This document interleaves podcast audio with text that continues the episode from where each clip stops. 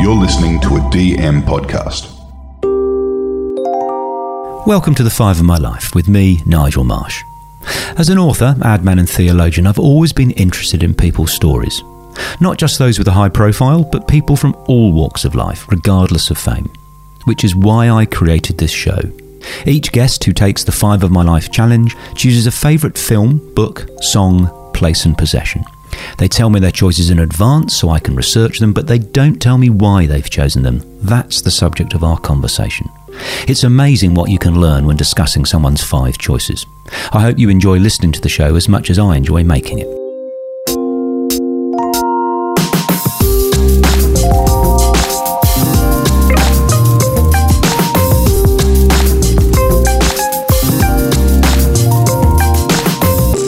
This episode is a special on the road edition of Five of My Life. Regular listeners will have heard me talk before about how passionate I am about the format of Five of My Life. Strange as it might sound, I don't actually view it as a podcast. I know it is a podcast, but that's just one method of delivery. The format works across any broadcast medium, including live performance. Which is why I was thrilled when the Castlemaine State Festival contacted me to ask if I would do a live event at their festival. Started in 1976, the Castlemaine State Festival is Australia's longest running regional arts festival. Unique in its scope and diversity, it covers 17 days of events encompassing music, literature, film, and now Five of My Life. The structure of the event was first for a festival organiser to interview me, and then I would take Australia's most popular children's author, Andy Griffiths, through the Five of My Life challenge on stage. I'm committed to Five My Life being a short format, so we're releasing this on the road edition in two parts. This episode is my interview, next episode is Andy's Five My Life. The event was held in a large goods yard next to the town's railway line, so apologies for the sound quality when a train goes past. It's all part of the fun of a live event. Welcome to the 2023 Castlemaine State Festival. The Castlemaine State Festival acknowledges that we meet sing, dance, and perform on Djaara country, where the traditional custodians, the Dja people, have been creating and preserving culture for tens of thousands of years. We embrace both contemporary and traditional forms of expression and celebration. We pay respect to elders past, present, and emerging. And in the spirit of reconciliation, we recognise the immense contribution Dja Wurrung have made and continue to make to this country. And welcome. Welcome to our second dialogues session for day three. It's my very great pleasure today, uh, as curator of the dialogues um, program, and for those who don't know me, my name is Kristin Gill, to welcome Nigel Marsh to Castlemaine, to the festival, and it is my pleasure to be interviewing Nigel in this first half of, of this session. And in the second half of this session, Nigel will be doing a, a live Five of My Life, first time ever, I think. First time, yeah. Um, with the best selling author that we know and love, and that is Andy Griffiths. So it's an action packed hour, and we're just going to get on with it. I'm going to start by introducing Nigel to you. Um, in case you don't know about Nigel, he is the best selling author of Fat, 40 and Fired. Fit 50 and Fired Up, and sorry, and Smart, Stupid and 60. There we go, bit of advertising, bit of merch. He's also the co founder of Earth Hour in Australia, the founder of the Sydney Skinny, and the host of award winning podcast, The Five of My Life. And he's also a proud ambassador of the Australian Indigenous Education Foundation. He's in demand as a public and corporate speaker and regularly gives speeches to, major, to major corporations on both his business and personal views, both here and internationally. And his TED speech on work life balance remains one of the most viewed outside of America. Would you please welcome Nigel Marsh? Most viewed, let's start with that. TEDx that was that was lovely, and it has been viewed 5.3 million times. Yeah, that, that's a. I'm not sure if you're aware of the TED speeches, but a, a, a friend runs it in in Sydney. He asked me to do it, and I wasn't really aware of that thing. And I now get letters, uh, emails every single week from countries I've never been to. Really? Saying, you know, I saw your TED speech. It's an amazing reach that the TED thing has. And uh, yeah, it touched a chord, so Oh, was yeah. it was it frightening? Were you nervous about having to do because uh, when did you do that? Two thousand and seven. 2010. 2010, sorry. So that was early days of TEDx in a way, wasn't it? Now there's quite a few different TED brands, but then hmm. it was the main one Yep. and, and TEDx Sydney, and I think Think London. Hmm. Yeah, it was a big deal. I, I hmm. mean, uh, so, so it was a little bit nerve wracking doing it. I had dear old Malcolm Turnbull in the audience and all that stuff. Yes. yeah. Uh, but hey, it, it worked out in the end. Yeah, great. You have a number of lives now, and we know about some of those lives from reading your books and um, listening to the people that you interview on your podcast. So I'd like to talk in the beginning a little bit about you as ad man. Yep. And that, that career that you had that led to the writing that has since led to the very successful award winning podcast, The Five of My Life. So you were a very successful ad man. You were in that hamster wheel, I think you refer to it as, um, that was going pretty well non stop. And that's what brought you to Australia. Yeah, I mean, I wouldn't want to over egg my success, mildly successful, but, but I, I was asked to come and run some companies in Australia, uh, and I had four young kids under the age of five, uh, and, and I thought I'd been asked uh, to run the companies because the, the firm that hired me had done a worldwide search, and they had found the most talented advertising person on this planet, which was me. But if you had sliding doors, and they were actually wiping tears of laughter from their face because they couldn't find anyone stupid enough in the southern hemisphere to actually take the job. Uh, but, but we turned up with my family, um, and the, the firm was in pieces. It was it was appalling actually. I, we were working very very hard, uh, and, and we just managed to turn the firm around uh, after about nine months. And nine months and one day, I got a phone call uh, saying we're closing the firm. So I was 14,000 miles away from any friends or family. I'm alcoholic, fat, four kids under the age of five, wife that wasn't working. She was breastfeeding twins and another one in nappies. So I thought my life was over. I mean, I really did. It was, it was, uh, yeah, it spoilt the weekend. Spoiled your weekend, and that's as much as you let it spoil your, your what was going on in your life. Did it? It, it, it led you to write um, Fat, Fourteen Fired, and I wondered w- whether or not the the process of writing that book and telling that story was um, as much about telling your story as it was about wondering whether or not there were other people, perhaps even more particularly blokes out there who needed to read that this was happening to other people, not just them. Uh, you are so lovely. Isn't she gorgeous? Uh, just fantastic. Because I'd like to answer that in an inauthentic way and say yes, but that would be total BS. Yep. You're So- allowed to swear. It's okay. so so, so the, the truth is, I, I I was just having a midlife crisis, and it was a total cathartic vanity project where sort of cry for help, narcissistic, look at me. Um, and I never thought it would get published. I, I wrote it on the back of my, my daughter's kindy pictures in longhand, in crayon and pencil. Um, and I wasn't going to publish it. It was just me, you know, bollocksing on about myself, basically. Um, and I showed it to someone who said, you should publish it. And it, it was the best-selling locally authored book of 2005. So it became a big uh, success and was translated into languages and film rights and all that stuff. But the truth is, I didn't know what I was doing. And people would say, "Who are you writing it for?" You go, "I don't know." And, and part of its success, I think, is because it's authentic. I, I just Yeah. splurged and wrote it. So, the the very perceptive question you asked, I could answer authentically about the other three. So I just wrote the first one because I just wrote it. My life was in the dumpster, and I just wrote the book. And there was n- just no thought. It was actually quite a pure process. Um, the other three, secretly, and we can't tell anybody, so just between us, you know, 50 girls, please keep this quiet, is I do want to try and help. But, but I can never admit that. So I, I sell them as it's a laugh and it's a story, but actually I wrote the other three precisely because of that reason. I think there are many men out there, uh, I mean, and women, but hey, I'm a bloke, who are living lives of quiet, screaming desperation. And, and there aren't many people who, you know, sometimes you can think no one cares. You, you're just a bloke, and so what? Shut up, go to the office. And you go, I'd like a bit more than that, really. I'd like a loving relationship and rewarding career and actually allowed to have feelings and vulnerabilities and all that stuff and maybe some tips on how to be, you know, happy. But I couldn't write a self help book. No. Because I can't bear them. it is not a self help book. None of them are self help books, I can tell you that, but I have thoroughly enjoyed them. The titles about, of these books would say that you are um, happy to take the piss out of yourself, you don't take yourself too seriously. We know that now too, already. Um, they're books that reveal who you are as a writer, a podcaster, a public speaker, a father, a husband, a son. Um, they're funny, they're poignant, they're honest, they're reassuring.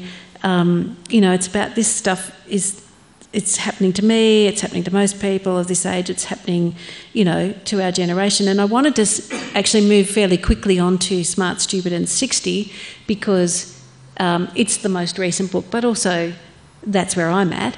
And you you refer to this, you know, turning 60 and um, moving into the third trimester. I like that. I like that because it's better than I'm entering my last 30 years. Well, so the Japanese, has anyone heard the phrase kanreki? The, the, Japanese have a phrase for when you turn 60 called kanreki, um, and it's something about you've, you've completed five lunar circles. But they view turning 60 as a beginning, not an ending, mm. which, which I uh, uh, adore. I, I think uh, as a society we glamorise youth and we catastrophise old age. Uh, and I think that is a tragedy. And we, I, I, want my 60s to be the best decade of my life, but on different criteria. I mean, I mean, I won't have any status, I won't have any money, but I'll be the happiest I've ever been, and I will contribute. So, uh, the, the, the latest book is very important to me, and it's, it's, there's a reason why it's called Smart Stupid because I, I think we are all cleverer now than we were when we were callow 17 year olds. But just because you're old doesn't mean you don't make mistakes or you've got all the answers. So that, that there's a power in that paradox. But it is an absolute. Uh, it's just so sad to see people whose whose third trimester is a, is a sort of a pale imitation of their second trimester. And, and I, if I, you can divide life maybe in, in, in a different way, where, where it's sort of learn, earn, return and, and you know we're all, we're all children and, and then we have to have careers and whatever else. And when it gets to this age you've got the right to think about what am i going to do with the remaining 20 or 30 summers that i've got? Mm. it, can i ask a question? I, I can't see because of these lights but come a show of hands. Uh, who put the lights up a bit steve thank you. uh, who, who, here uh, knows someone younger than them who has predeceased them yeah. Mm. Okay, so, I mean, that's, as far as I can see, that's everybody. It's an absolute privilege to be here. They would trade, you know, places like, like that. So people, you know, I've got hearing aids, my knees are going, so what? You know, it, it, the job is to try and squeeze the last drop of enjoyment out of the, you know, the days the dear Lord gives us. So, yeah. I've forgotten what the question was, but it's we should be enjoying the last third of our lives rather than moaning about it or thinking it's, it's wonderful. We've learnt some stuff, you know what's important to you, what isn't, you know who your real friends are.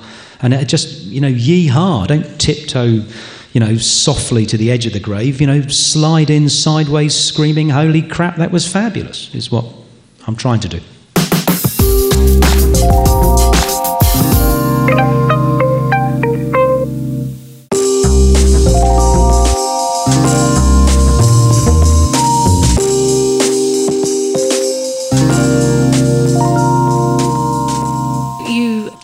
Fairly out there in terms of your descriptions of what you you uh, expect and want and are enjoying as part of this third trimester in the book. And but but I don't want people to think it's because it, it's really funny. The anecdotes are. Uh, well, they're funny because we see ourselves and our lives reflected in, in the book and the story ourselves, and but there's some poignant moments, and um, part of the your life has been reconciling the idea that you lived so far away from family and particularly your parents once you come to live in a country like Australia that's you know 28 hours away from anywhere. Tell us about how that's been an important part of this this last trimester this next trimester. Well actually 50s and 60s really yeah. isn't it? Uh, it's interesting. I, I had a you know mildly unconventional childhood military kid sent to boarding school in another country at the age of five, which I wouldn't recommend, but um, so, so never had the, uh, you know, the, the, childhood that I think my kids have got, where they've lived at home throughout their, their childhood. Um, but then became increasingly aware of that, the paucity of the closeness of the relationship between my mum and dad and myself, because there wasn't, you know, just, that just wasn't what we did. And my dad, one, one year, uh, he was visiting uh, Australia, and I thought, you know what, I'm going to have a dinner with him. I've never had dinner. I was, whatever, 46 at the time. I've never had dinner with him one on one, ever, in my entire life. So I go, Dad, I think I'm going to, you know, do you fancy, fancy dinner? Uh, and he goes, Why? And I go, Well, I just thought we'd have dinner, mate. And, and oh, okay. So we went for dinner. He was clearly uncomfortable and sat down and he said, Are you and Kate getting a divorce? and I went, No, we're, we're not getting divorced. He went, Do you need money? I went, No, Dad, I don't need money. Have you lost another job? And I go, Mate, no, I'm, I'm just, you know, Dad, I love you. I just fancy. And it was, it was terrible. I mean, it was, you know, trying to, you know, that, that crappy American self help phrase you, you, you, need quantity time to have quality time. You can't just say after 46 years we're going to be, you know, dad and son, uh, you know, intimate and having a laugh. But it's something I took very, very seriously and worked hard at. And, and dad got dementia and Parkinson's. It was, it was a total tragedy. Before I could, you know, I loved him dearly. He, you know, lovely father, but I never developed a close, intimate relationship with him. But I tried very hard to with my mum and she's a lady of a certain generation and a certain, you know, military wife, whatever. So there'd be certain things I'd do where every time my book club chose a book, I would buy two copies and send her one, uh, which was awfully embarrassing because sometimes they're wildly inappropriate. um, and, and, would call her every time there was a rugby game that England were involved in, even though she doesn't like rugby. And, you know, worked really, really hard at trying to create that connection. And because I was fortunate enough to have longer with my mum, she didn't get dementia, it actually worked. Did it? Uh, and when she got, uh, you know, terribly ill towards the end of her days, I went over and I spent, a, you know, a month living with her in her house, and it, it was uh, just heart-stoppingly wonderful. So, you know, if you're lucky enough to have, you know, have your folks with you still, you know, tell them you love them, and you know that once they're gone, they're gone. Hmm. Tell us about how, you know, it feels like everything that happened when you were 40 and, um, you know, the things, the challenges of those, that decade has informed this third trimester. What, what have you learnt most about what's important in life, you know, uh, out, of, out of those kind of challenges? Hmm, interesting question. Has anyone here heard of the Sydney Skinny? No, okay. But listen, I, don't want people to get up and run out screaming. But uh, one of the things that I uh, created 11 years ago now was the world's first, the world's only communal annual nude ocean race. Okay, so it happened, happens in Sydney. This was before Mona did that, and it's not a dip, it's not a run in, run out, it's a proper 1K swim. Start wallet naked, Sydney Harbour, 2,000 people. Um, can you imagine how hard it was to get sponsorship? You know, unbelievable. Um, but the, the, reason I mention that and asked you a question is the event is very important to me. It's got nothing to do with nudity, it's a metaphor. So I, I believe that life expands or contracts in direct proportion to your courage. And the magic happens outside your comfort zone. And if, if you, if the thought of doing the naked swim, and, and, and, you're all clothed on land and you're covered underwater, you get a sarong when you go. If the thought of doing that swim is terrifying and you wouldn't possibly do it, that's completely fine. But my point, I give speeches about this all over the world, is if that response is representative of your sense of adventure in other areas of your life, your friendship, your family, your sex life, your finance, your career, that might be a useful data point. I know people who haven't taken a risk in the last year. I know people who uh, can't remember the last time they took a risk. I'm not talking about a stupid financial risk or gambling. I'm just talking about you know living with a real zest and attitude, with a zest for life. So it's a long answer to your question. So one thing one is uh, you know grabbing life with both hands. Right? It's not up to anyone else. It's up to you. Mm. And the second thing is timing. I, because of the TED speech, I get lots. I've had 30,000 emails. I've written back to every single person personally. Um, most people don't take stock of their life meaningfully unless one of the big four happens death, disease, divorce, redundancy. That's what happened to me. I lost my job, and then I decided to sort a few things out give up drink, whatever. Put the people I love at the centre of my life, not at the edge. Is don't leave it for one of the big four. Mm. So for me, you, go, don't, don't wait until, oh, um, you, you, know, I'll, I'll, I'll, have a life when I retire at 73 or when we've paid off the mortgage. How about you have a life now? Mm. Now. So hit start now. I get emails from people you know, I, I, don't know how to respond. I try very hard, saying, I don't know the names of any of my children's friends. I'm on my third marriage. You know, I had a successful career. What was it all for? Mm. Having a lonely old age full of regret is not a smart trade. Mm. God, it got a bit depressing, hasn't I? So I suppose it's, it's up to us, and it's worth grabbing the nettle because there's so much to enjoy in this wonderful life. You, you refer to um, living a life of passion and the importance of that. And I just, if you don't mind, just read a passage from the book.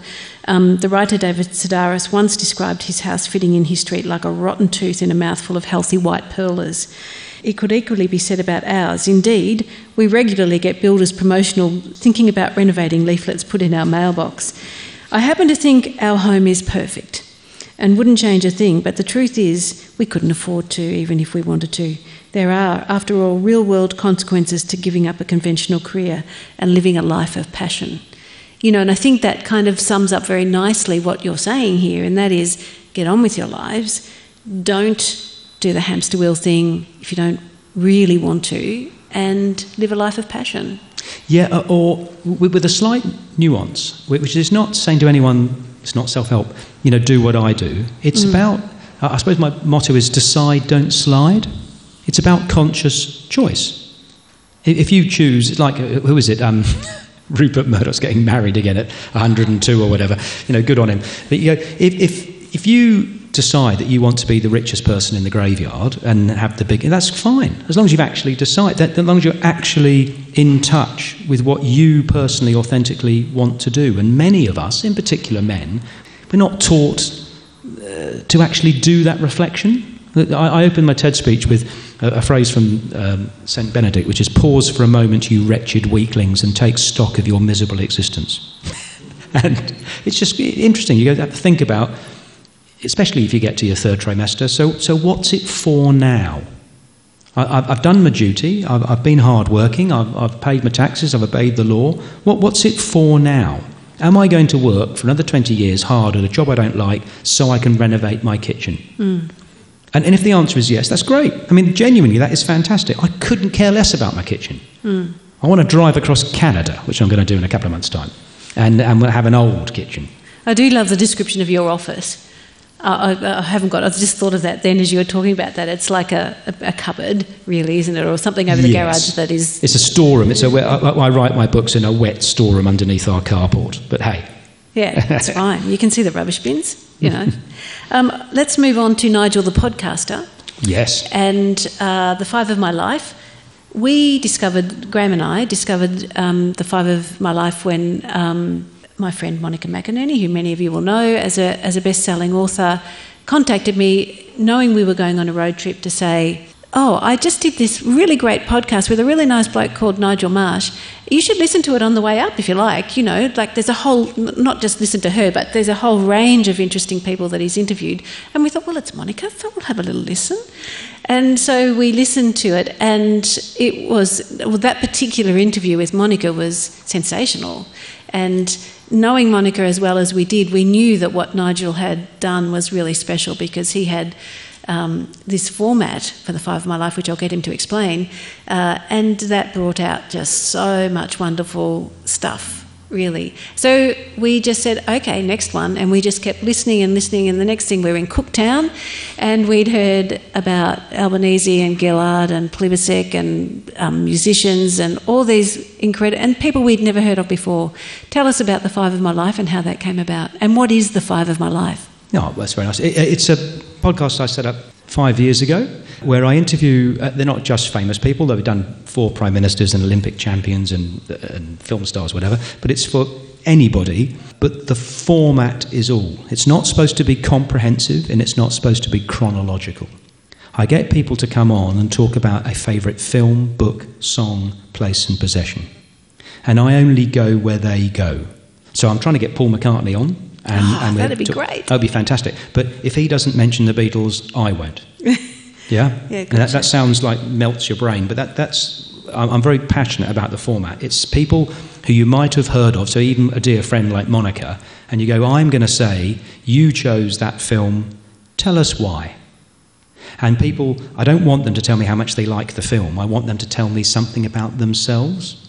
So it's just, it's a unique, wonderful, never-changing way of a, just a different insight into, you know, sometimes well-known people, sometimes strangers, where it hopefully prompts people to then find out more either about one of the choices or about the personality themselves. And even if it doesn't do those things, it's quite a fun way of spending 35 minutes listening to someone talking about a film, a book, a song, a place, and a possession. Have you always been very curious about people's stories? Uh, yeah, yeah. I, I, I think um, I, part of my religious journey, I used to go to the Quakers, who had a wonderful phrase, was that there's a little bit of God in everyone. And, and if you don't like the God word, just add an extra O, and it's a little bit of good in everyone. And it's a challenge. We're not with Andy because he's a fascinating bloke, but it's a it's a challenge for me where you go, everyone is interesting. If I find someone boring, it's because I'm a boring listener. I'm a boring questioner. That's my challenge. I think everyone has got a story. We're all fascinating. Just sometimes we need the right person to bring it out of us. I'd love to know if you have a favourite interview. That all my guests Yes. are equal, it's like but your children, isn't it? but check out the Rob, Rob Carlton interview. There, there have been some, Yeah. yeah. Uh, but uh, no, I, I'm not allowed to do that. But we do do best of episodes where Right. we, we get the five best film stories, the five best book stories. Yes, the International Women's Day one was really great. I listened to that one recently. While I was doing the ironing, I thought this is a little bit ironic, isn't it? um, an interview that went awry, an interview that you can tell us that didn't quite go to plan. I will just say some people are born conversationalists and some aren't. Right. So, right. Okay. Um, biggest surprise. Uh, so, so there's a program called The Biggest Loser. Do you, do you know this way? It's some idiotic reality thing where you shout at people to make them lose weight. And, and one of the people on that, uh, he's called Commando Steve, and, he- and he uh, used to be in the army and he wears, you know, uh, military things, and he screams at women to do more press ups or put the cream cake down or something. So, and, and someone else had organised this that I was going to interview him, and I thought, shoot me now, I don't want to interview Commando Steve, right? He'd be some moronic popular entertainer, you know, God, right? Fascinating, deep thinker. You know, his film was about the Zen Buddhist Thich Nhat Hanh. So what do I know? Judgmental idiot that I am. He was really fascinating. Oh, that's interesting. I'm going to go back and listen to that one now. Um, the interview that hasn't happened yet that you would still like to happen. I went last night to see Mama Kin Spender, a band at the festival, and they were so sensational. I have written them an email and they have replied saying, You guys rocked it last night and I want to interview you. Them. Yeah, okay. Well, we'll Yeah. look forward to that one. And a, another little bit of Castlemaine in, uh, in your podcast series. We're really grateful for you being here today. And could you please thank Nigel Marsh for being here today? Thank you.